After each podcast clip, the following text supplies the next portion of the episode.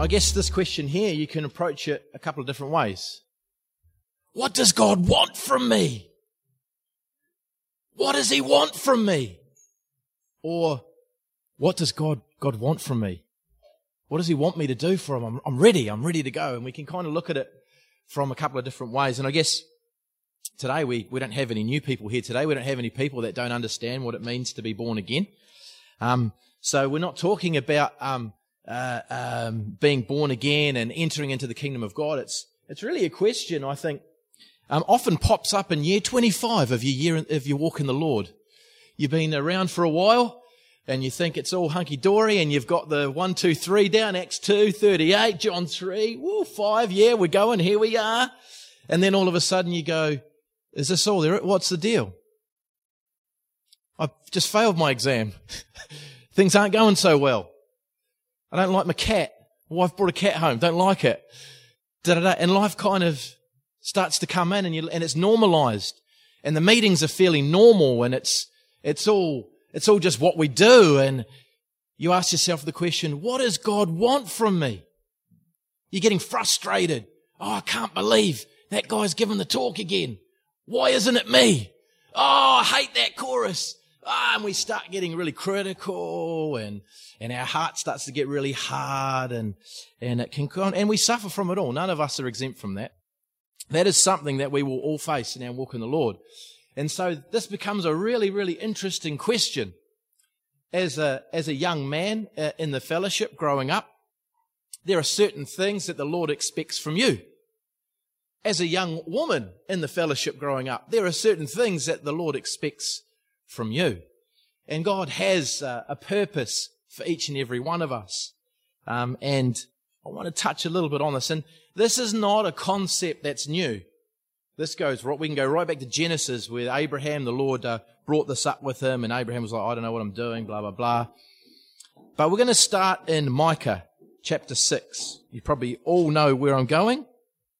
Micah chapter six. Now, Micah's an interesting book. Micah was what they call a rural prophet. There you go. He was a contemporary of Isaiah. There you have it. Beautiful. Isaiah was the city prophet, and Micah came from a town outside of uh, the main area uh, of, of Judah. And so Micah was ding, ding, ding, ding, ding, ding, ding. He was there. Yeah, I'm a country boy. So he had a grasp on life and he had a different viewpoint to what Isaiah had, who was the city slicker.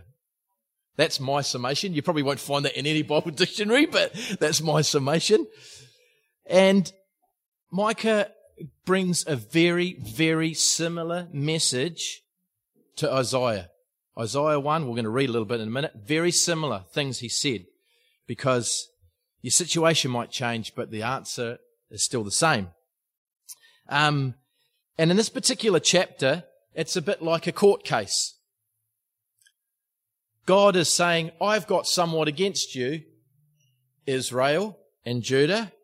And then they say a few things back, and then the Lord says something. That's kind of what it is. And we haven't got time. We're not going to read all of it. But in verse six, this is where the Lord said, hey, guys, I'm your helper. I'm the guy who wants to look after you. And you're actually, you're actually walking away from that help. And in verse six it says, this is Israel responding. It says, well, where shall I come before the Lord and how and bow myself before the high God? Shall I come before him with burnt offerings, with calves of a year old? Will the Lord be pleased with thousands of rams or with ten thousand rivers of oil? Shall I give my firstborn for my transgression, the fruit of my body for the sin of my soul? It's a bit facetious. Oh, and I guess if we want to bring it into, maybe, maybe we bring it into our, oh, I've been to all the meetings and I keep praying and I'm doing this and I'm doing that and what do you want from me? And you can get into this mindset where it's really, it's, it's quite a selfish, proud way of looking at things. And we're not exempt from this. This will happen in your walk in the Lord. And then God answers again in verse eight. God says, or through Micah, he says, he has shown thee, O man, what is good, and what does the Lord require of thee? So here's the answer Micah's saying, actually, God's already told you what, what he wants from you. He doesn't expect a lot because he knows you're human. But there's some things that he wants us from us. He says, uh, to do justly, to understand what is right. And when we say what is right, we're talking about godliness, God's right way of doing things, his righteousness. We need to understand what the right thing to do is, and we, we do it. That is probably the hardest thing and the biggest lesson you will ever learn in your walk in the Lord. That's what God said. Now I have to do it, not just say it. That's, or that maybe that's my greatest lesson. It's the hardest thing that I've, I have to continue to learn. Lord says that, I have to do that. I have to put my good big girl's panties on and get out there and do it. Roll my sleeves up and actually feel the fear and do it anyway. It's not easy. And then he says, and to love mercy. This is a real key. We're going to talk a little bit this, about this today. And to walk humbly with thy God. So he, he lays it out and says, that, well, this is it. This is, this is what God expects you to do. Now that you are part of his chosen people, these are the attributes that God requires from us. He wants us to know the right thing and do the right thing. We heard a talk uh, uh, recently from Brother Pat, and he talked about integrity. He talked about doing the right thing when no one else is watching. When no one else is there, we do the right thing because we know the Lord is with us. Integrity, doing the right thing. Mercy. I love this. Mercy is, is, is a wonderful gift from the Lord. It's very closely tied to grace, God's unmerited favor towards us.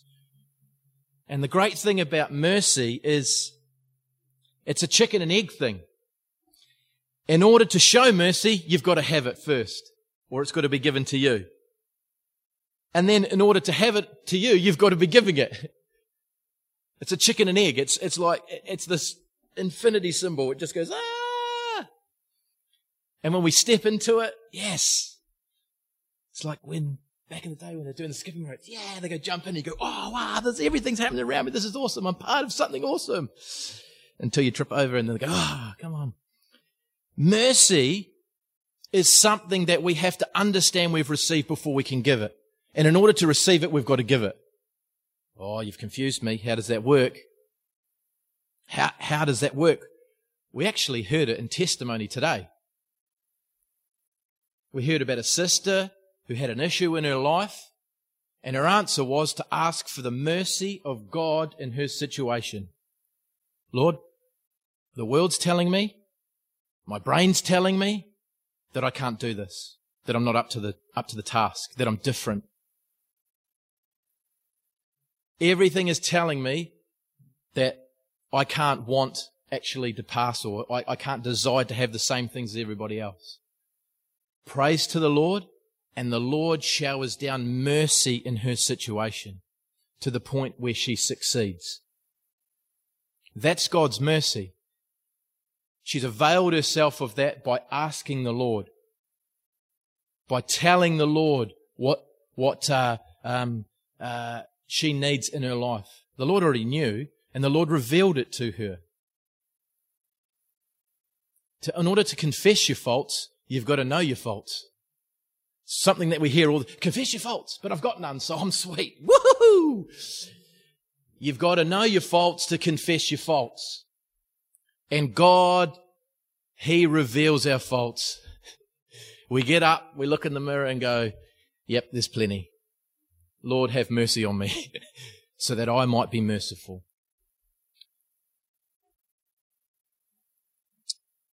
So we see mercy being this thing that we love. We love the fact that God has extended His mercy to us and we are helpless without Him. And that our desire is to show mercy. And just to finish off that example of our sister's testimony, and then her desire was to extend mercy to people in the same circumstance. There's a wonderful alignment with the mind of Christ in that, isn't there? That we were helpless, sinners, destined for death, couldn't pass the exam of life, And Jesus died for us, extended the merciful hand of his Father to us, and now we are healed, we are saved, and he now wants us to look upon others in this life and say, I want to help them.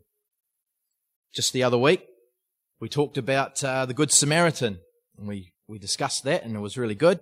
And at the end of all that, Jesus says, after he said, and who was it that sh- that's, that was his neighbour or his, or his uh, brother, he says, he said, he that showed mercy on him. And Jesus said, go and do you likewise. And that's what we've been called to. Now, first of all, you need to understand that mercy's been extended to you. And when you understand that, you understand what your faults are, and you understand that the Lord doesn't hold a grudge against you, that the Lord loves you, that he's forbearing with you, and that that is what he wants to ha- you to have in your heart too. That you're immune to this thing in the world which is called the pride of life. The scriptures talk about it. Where we treat others uh, with disrespect, not considering them to be of any value. People on this earth are quite expensive. They cost the life of the Son of God. They're pretty expensive. They might not all realize it, but that's the reality. Jesus Christ came and died for all mankind, all living human beings. That's what he came to do and give of himself. He didn't count anyone above the other. No one was seen as worthless in his sight. And so he extended mercy uh, upon upon us. In Matthew chapter five, we'll just we'll do a bit of flicking around. Matthew five, just quickly. Um, Matthew five, verse seven. Um, I'm in Mark, so that's not the right one. Matthew five, in verse seven, it says this. It says, "Blessed are the merciful, for they shall obtain mercy." There's your infinity square. Blessed are the merciful, those that show mercy, for they shall obtain mercy. So it's this cyclical thing that we have to have. It's this, uh, it, it, the Bible tells us that God's mercy towards us is new every morning. It's inexhaustible. It's inexcusable. It's this wonderful thing. And the Lord's telling us to love the concept of mercy. And when you understand what mercy is, you understand what reconciliation is. You know that ultimately God wants to reconcile a human being back to the Father, back to God himself, so they can have a relationship together. We hear that quite often. I've got a personal relationship with Jesus Christ. Like, it's kind of a real tagline that's thrown out there and people don't actually understand what that means. But that is truly what we have. A personal relationship with the one who extended mercy to us. It's an awesome position for us to be in. So the Lord is, God is asking us to love the concept of mercy. First of all, we need to understand that mercy has been given to us and we have to cut ourselves some slack. If God loves me, he can love anyone. Amen? If he loves me, he can love anyone. And therefore, I should do the same. And so things like restoration and reconciliation and playing favourites is actually part of what God is about. Grace means God's unmerited favour. In other words, it wasn't earned, it was given. And favour means to be the favourite. We are the favourites of God himself. He plays favourites. He plays for you. And so he wants us to do the same for for each other and for the world. Um, oh, E, R, O, E, E, E. Yeah, Isaiah chapter one. Just to show the link here, we'll just do a bit of a link. A bit of linkity-dink. Isaiah one. Same thing. God's not all that happy with what's been going down. Um, in verse eleven, he says, "To what purpose is the multitude of your sacrifices unto me, says the Lord? I'm full of burnt offerings of rams and the fat of fed beasts, and I delight not in the blood of bulls and lambs and goats. When you come to appear before me, who has required this at your hand to tread my courts? The Lord is saying, yeah, what you think you're giving me is not actually what I want. And he goes on and says some other stuff. You can read that. In verse sixteen, he says, wash you, make yourself clean, put away evil from your doings from before mine eyes, cease to do evil. And then he says, learn to do well, learn to do the right thing. Learn to do well. Seek judgment, seek justice, seek God's judgment, righteousness in the situation. Don't look for a way to be right yourself. That's our kind of our disposition, isn't it? Oh, I'm right. I'm looking for, I'm going to find the evidence to prove that my angle and my take is right. So you get taught at school, in the workplace, you justification, you're trying to justify everything you do. And that's the way we kind of, as human beings, we gravitate to. Let's justify ourselves and what we do. Um, but the Lord is saying here, no, seek judgment, seek justice, seek God's uh, uh, right way and His call in your life. And it goes on and says, relieve the oppressed. Another way of saying, love mercy. Judge the fatherless, plead for the widow. Do. Do mercy. Be merciful. It goes on and says, uh, come now and let us reason together, says the Lord. Though your sins be as scarlet, they shall be as white as snow. Though they be red like crimson, they shall be as wool. The Lord's kind of talking about mercy here. He's going, he's actually saying, yeah, there was a judgment against you. You were guilty, but, but I've been merciful to you. I don't know if any of you have ever been before a court, a judge. Um, I have, but I was in the gallery. I'll just get that right. We had a brother come along, uh, and, um, he had done some naughty things and he was in remand when he was baptized and spirit filled. Um, and then, uh, he had to face his judgment. He had done some fairly naughty, naughty things. And uh, I remember he said uh, he said to me, Sash, what do I do? I said, did you do it? You guilty? He goes, yep. And you gotta, you've got to be honest. You've got to say that. So he pleaded guilty. And his lawyer said to him, bring your forty bucks because you're going to need to buy toothpaste and soap and uh, shampoo because you're going inside. He said, Sash, what do I do? I said, you've got to do what the what is right. Render to these people what you've done. God will be with you, don't worry. I'm thinking, man, I'm not the one facing jail time here.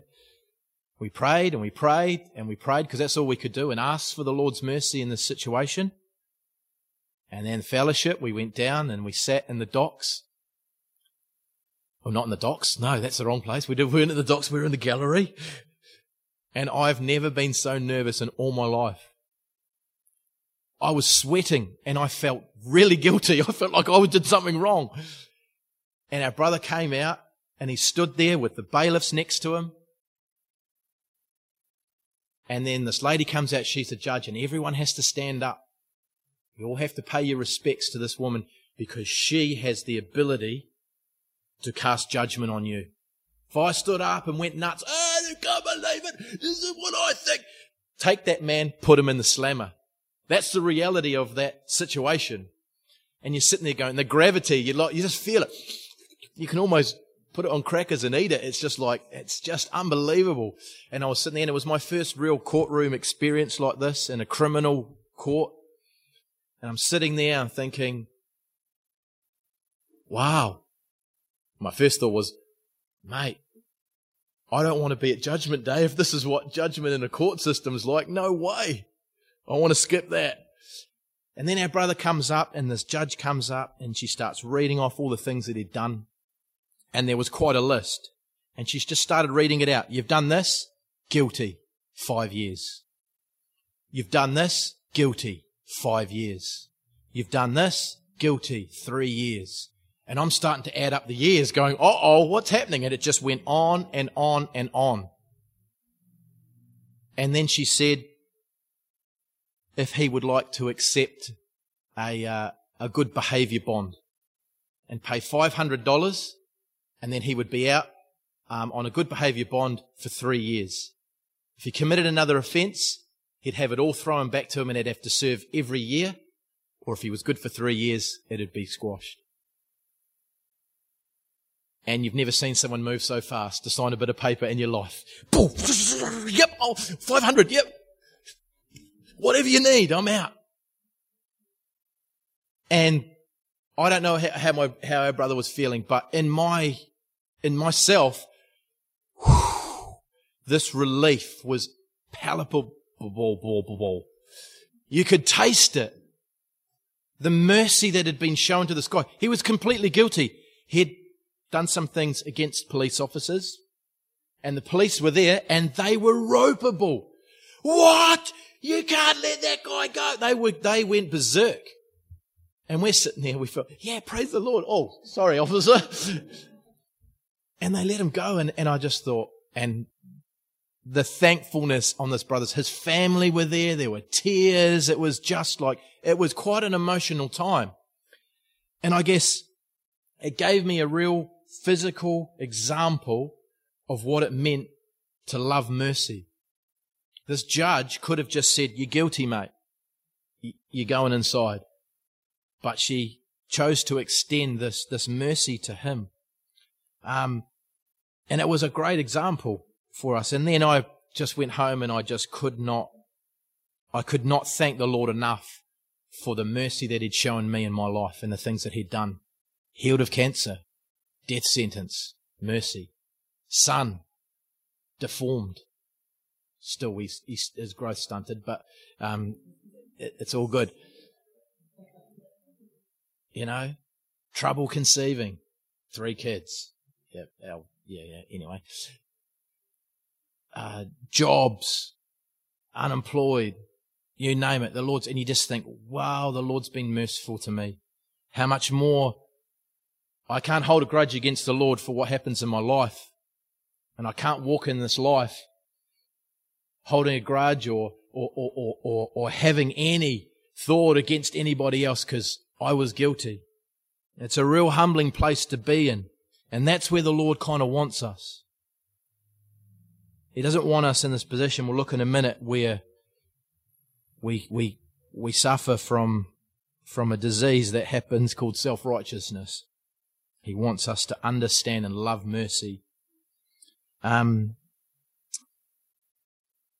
To walk humbly before the Lord.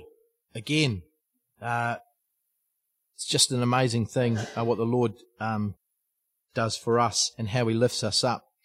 Um, now, decisions, decisions, decisions. Let's just go. You just stay there. Just stay. Don't move. Stay there. Exodus thirty-four. Sometimes you write scriptures down, you're like, what?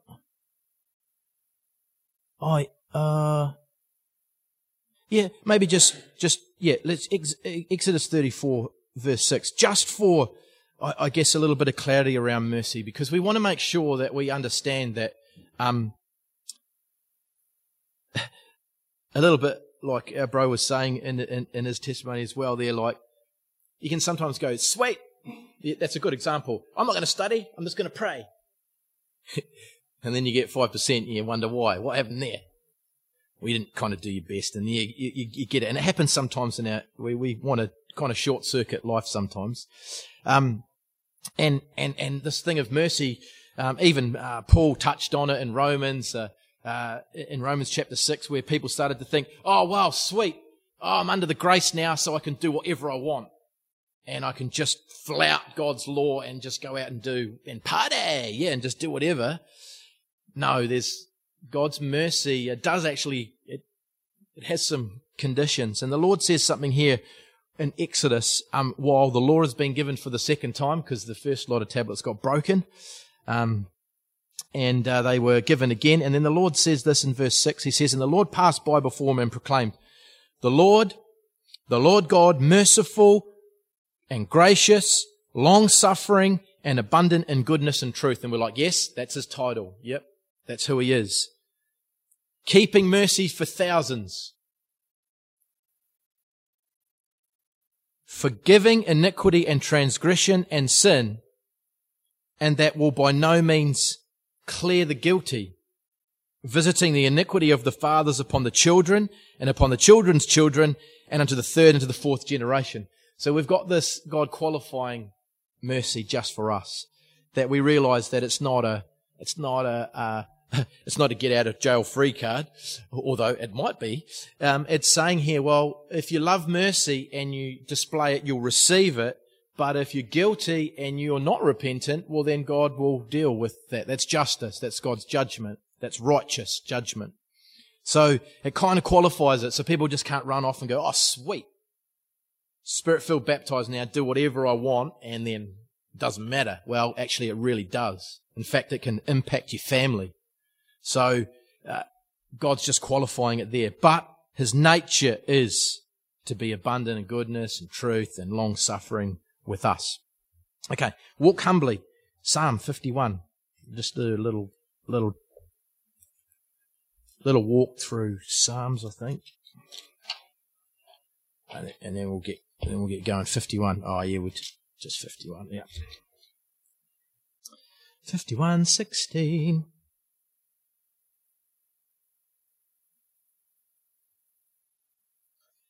It says here uh, in verse sixteen, it says, for you desire not sacrifice, else would I give it. You delight not in burnt offering. The sacrifices of God are a broken spirit, a broken and a contrite heart. O God, wilt thou not despise? So the psalmist here is, is writing, um, and uh, this is David writing here, and if you go back a bit, um, there's a song that we sing in verse ten. Um, David here is a wonderful story of God's mercy. Um, the guy was guilty. He did something that was really despicable uh, in a lot of ways. Um, but he confessed it before the Lord after it was shown. Nathan actually had to show it to him. We know the story. David didn't just go, oh, hands up. He had to have it revealed to him. And then the Lord dealt with that in his life. Um, and here he goes on, uh, create in me a clean heart. We hear it, we, we, we, we sing the song, we love the words, we, we relate to it because we know, um, that we avail ourselves of that mercy. And then David, you know, he talks there and saying, well, actually the sacrifices that you're after, Lord, is for me to actually put myself down. A contrite and broken spirit, humility and a willingness to follow you. Um, and that is, uh, in, in, in, uh, I guess in the New Testament language is repentance. Repentance is actually the fruit of mercy. And it's something that you just don't do at the start. You're doing it all the time. You're continually getting up and saying, no, I'm going to do it the Lord's way and not my way. Because that's what repentance is. It's saying, no, I'm going to do it the Lord's way and not my own. And it's a continual process. And, uh, that is the sacrifice that God wants from us now, for us to put down our own thoughts, even our own emotions and feelings sometimes, and say, no, God, I'm going to do it your way because I want to do what's just and right in your sight, because I love mercy and I want to avail myself of your mercy and give mercy, and I want to walk humbly in your way, that you might be the one that's glorified in my life and not me. That is, that is truly what, what God requires for us. Um, and I just wanted to move a little bit into a, a little point I want to just talk a little bit about here is, is, um, uh, growing up is something that I had to, had to kind of get in my head, and, um, and I hear it quite often. And, um, I thought it's, it's a good thing. It's this term that you'll hear sometimes being used. being used. And uh, often uh, it's, uh, particularly, I, could, I, I didn't grow up as a young girl, so uh, I can't necessarily speak for, for them, but as a young guy, you grow up and you think, oh, being used in the Lord is giving a talk. It's leading the choruses. Um, it's actually not. that's just another job that someone has to do, and uh, it's generally it's generally the mugs that get that job.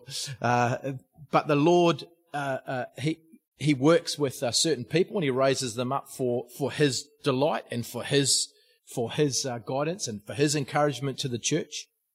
But that's not being necessarily being used in the Lord. It's part of it, but it's not necessarily something that we need to say, well, that's if that's not happening in my life, then I'm not being used. And I guess oh, at times in my walk in the Lord, that sort of, ah, oh, I'm not being used. And then I wondered why. And then I realized that God could see into my life, and he could see that I wasn't being used in my own life. What God has called us to be is he's called us to be the best brother, sister you can be. To display the righteousness of God in your life at home. To be the best daughter, the best son, the best husband, the best wife, the best natural brother, the best uncle, the best worker at work. That's where you're used of the Lord. That's where you're most effective for the Lord. You're not as effective up here. This isn't where you're most effective. Speaking into this thing, getting recorded, da-da-da-da. It's part of the way God uses people, but this is not the meat and tatties of being used by the Lord. Being used by the Lord is actually as soon as you walk out there. And when you open your eyes to that, you're like, yes, I'm one of God's favorites. I'm going to be used everywhere. I'm used at work, I'm used at home, I'm used with my kids, I'm used with the cat. And sometimes, you know, I've down through the years, I've had a, I've had various brothers come and sit in my lounge room and say, I just want to be used. How's, how's things going at home? Oh, yeah, not really that well. Things aren't all that good. I'm fighting with mum and dad. Not getting on with the girlfriend. Hate my job. Okay, but I'm really keen to give a talk. You know, I, I think what the Lord's trying to say to you, bro, is get your house in order. Because if the foundation's shaky, the rest of it's going to be real wobbly. Get your house in order. The Lord wants you to be used at home. And that's for the guys. For the ladies, it's the same deal. Oh, there's nothing for ladies to do in the church. There's no ministry for us and we can't do anything. I'm going to a church where I can get up there and be here and be most effective. Ah, wrong. You need to be the best sister. Naturally, the best sister in the Lord you can be, the best daughter you can be, the best wife you can be, the best girlfriend you can be. That's where the Lord wants you to be used. And he gives us a whole, he gives us chapters of how to do that. But often we bypass all of that and go straight for the pulpit, straight for the running the Sunday school, whatever it might be. Because naturally in our, in our natural thinking, we feel like if no one can see us, then it never happened. But with the Lord, it's completely the opposite. Be used at home, where only God can see you, and he will lift you up. Most of the pastors that I know, most of the leaders that I know, did not choose to stand here. In fact, it was the furthest thing from their life and in their mind, including myself. Stop the tape. I knocked it back for two years. I said, I don't want to do that. I'm a family man. I'll be a pastor. It's ridiculous. You guys run yourself to the bone. Your families get neglected. I don't want anything to do with that. I'm quite happy being over here. I'm a family man. And God showed me. And that's what he does. But what he's saying to us is, if you're sitting there today thinking, I'm not being used, you're looking at it the wrong way. You're not allowed, allowing the Lord to use you. You're not seeing where the Lord can use you in your own life. You can be a better husband. You can be a, be a better wife. You can be a better brother in the Lord. You can be a better sister in the Lord. We all can be better. That's where the Lord wants to use us. We can all be better at work.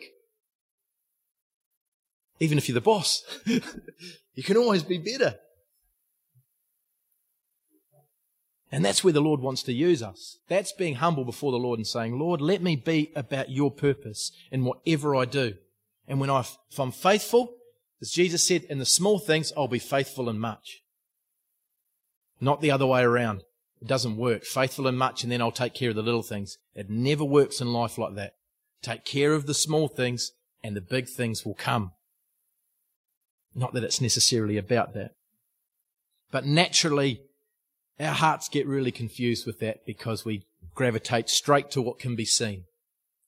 You know, sometimes we walk in through this door here and we're like, it's showtime! Everything's so good! Walk out the door, oh, my life is terrible. I exaggerate, but we all do it. And the Lord's saying, be happy and everything out there. And then when you walk in here, it's a lot easier.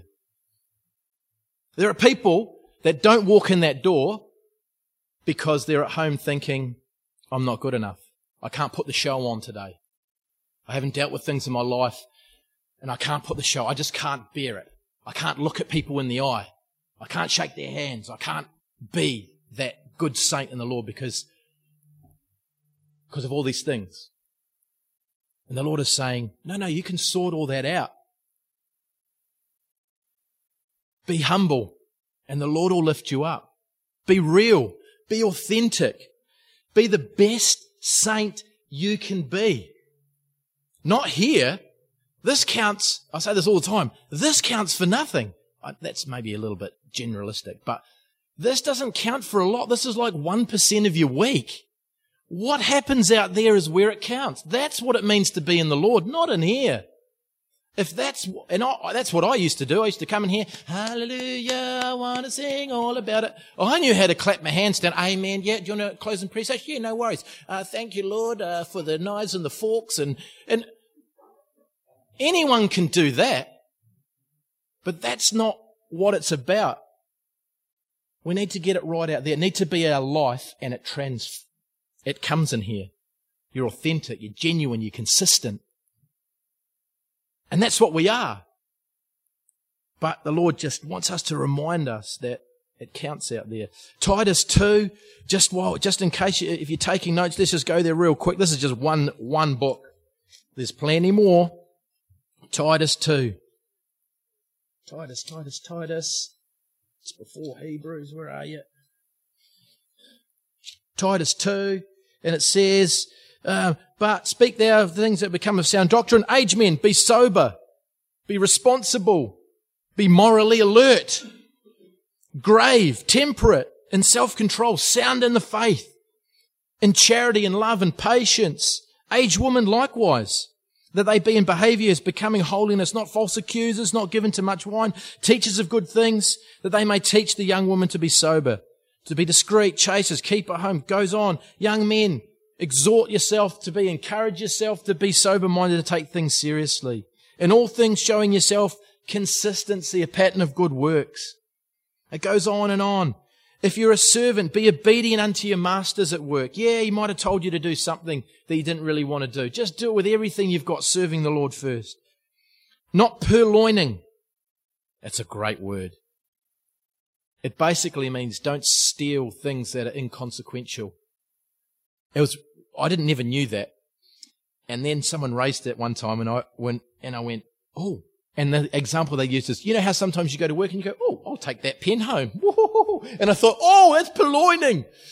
So I went home and gathered up all my pens and I took it back to work. We jest a little bit, but it's like not taking little things and then covering it. Oh, but that wasn't stealing.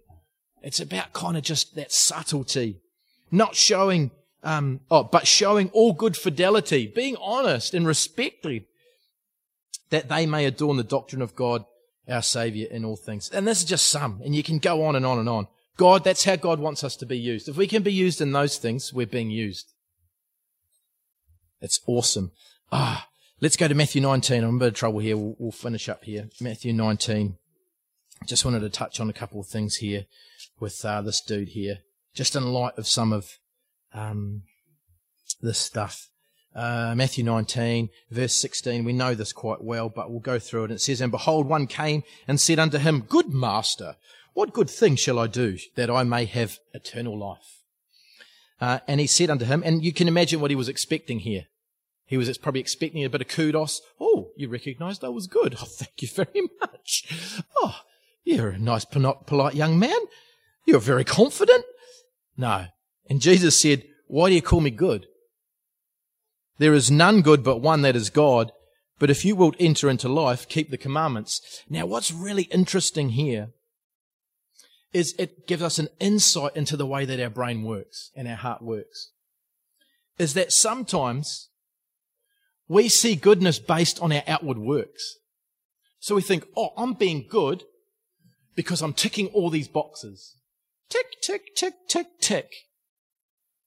Because I've, I've, I've crossed off the list, and I've, I've went to the meeting, prayed two times a day facing Jerusalem, did this, fed the cat, whatever you... Tick your list. There's my good works for the day. Thank you very much. And we think, oh, that's what it means to be good. And Jesus is saying, no, no, no, no, no, no, no. Goodness comes from the Father. Those that are good, it'll be given of Him. So we recognize that goodness or good works in the in the in, in the Lord is given to us by the Lord God Himself. It doesn't even come from Jesus Christ. It comes from God Himself. He reveals that to us. And so it's a result of His strength in us, not ours. That's the whole point of it. Because if it's all about what we do, then what's God doing? It's actually all about what God's doing, and we're giving ourselves over to Him. So this man kind of highlights that to us.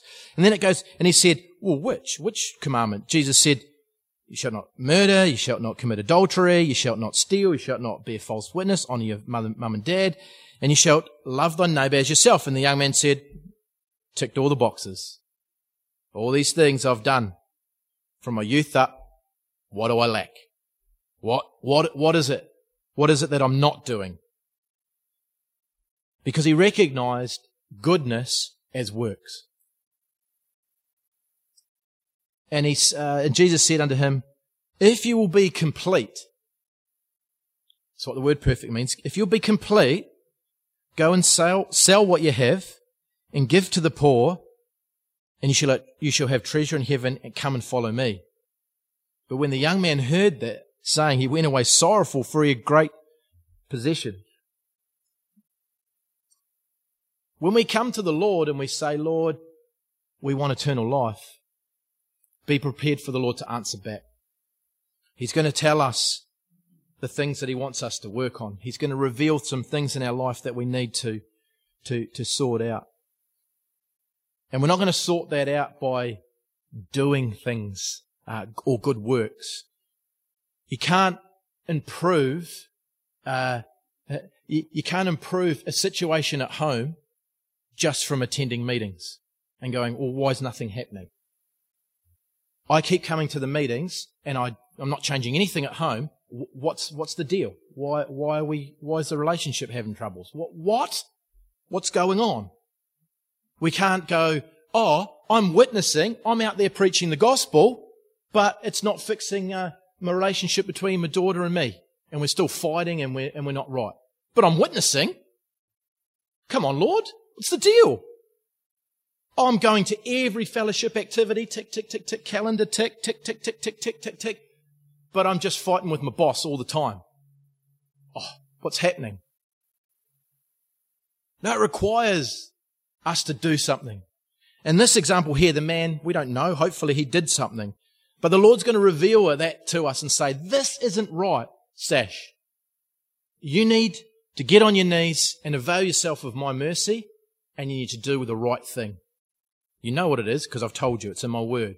do the right thing, take care of it, and I'll, and then, and then you'll have eternal life, you'll, or you'll have the blessings of the Lord. You can't expect to avail ourselves of the mercy of God and to have His judgment and righteousness in our life if we haven't done the right thing. The gospel doesn't come to us by osmosis. It's by acts of love. Faith without works still works. It's dead, the scriptures tell us. It has no life in it. If we say we love our children, it's cheap. But we don't do do the things that pertain to love. There's no acts of love. Then, then we're double-minded in our approach, and we're and we're not right.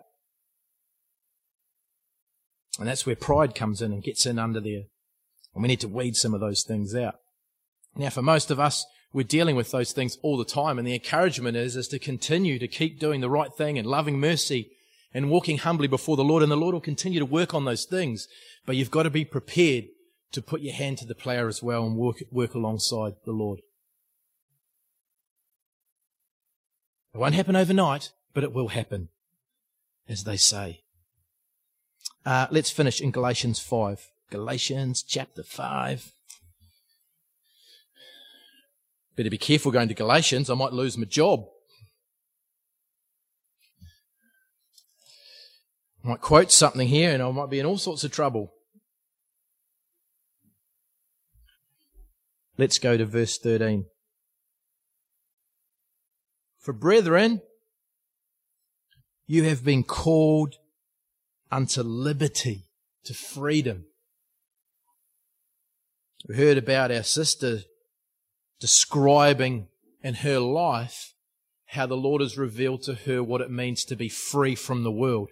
This is from, if my sister doesn't mind, from a sister who was brought up in the Lord. She's never been in the world. She's never tasted the world.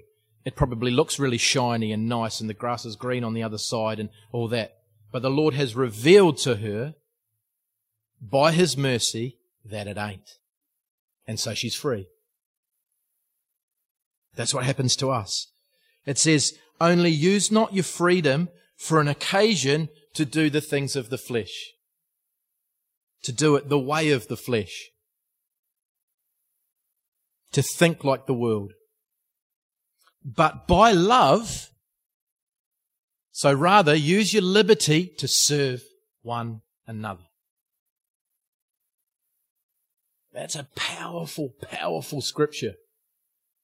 It says, for all the law is fulfilled in one word, even this, which actually isn't one word, but in one word, even this, thou shalt love thy neighbour as thyself. You've got to love yourself so you can love your neighbour. You've got to show mercy to your neighbour in order to receive mercy. It's this cyclical thing. But if you, this is how well God knows us. He's so good. Just when we thought we were awesome. But if you bite and devour one another, be careful that you're not consumed one of another. Sometimes showing mercy is to refrain from being critical of your partner, of the people on the other side of the hall, of, of whatever it might be. And that, and God's just pulled it out straight away. If you bite and if you actually start to get a bit of self-righteousness because you think your works are good, it's gonna, it's not going to be pretty.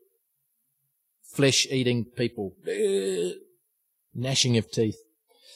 And then in verse sixteen it says this, this I say then, walk in the Spirit, and you shall not fulfill the lusts of the flesh. So it's a real encouragement to us here that the liberty has set us free to serve and love one another and to live in the Spirit, to live in a position where we are able to do what is required of us. to do justly, to do the right thing, to know the right thing, to love mercy, to show mercy, to accept it, and to walk humbly before the Lord in a state of constant repentance, recognizing that it is God's work in us, not our work for God, which is slightly different. The things that the Lord has revealed to us, brethren, is from the Father himself. That is why we have fellowship one with another. That's what the Scriptures tell us. It is a wonderful thing to know that our Father in heaven knows us so well, and he's made provision for us. So let us continue to know what the Lord has required for, from us, to be prayerful that the Lord continues to work in us, that we might be able to serve one another and the world as God sees fit. Amen. Amen.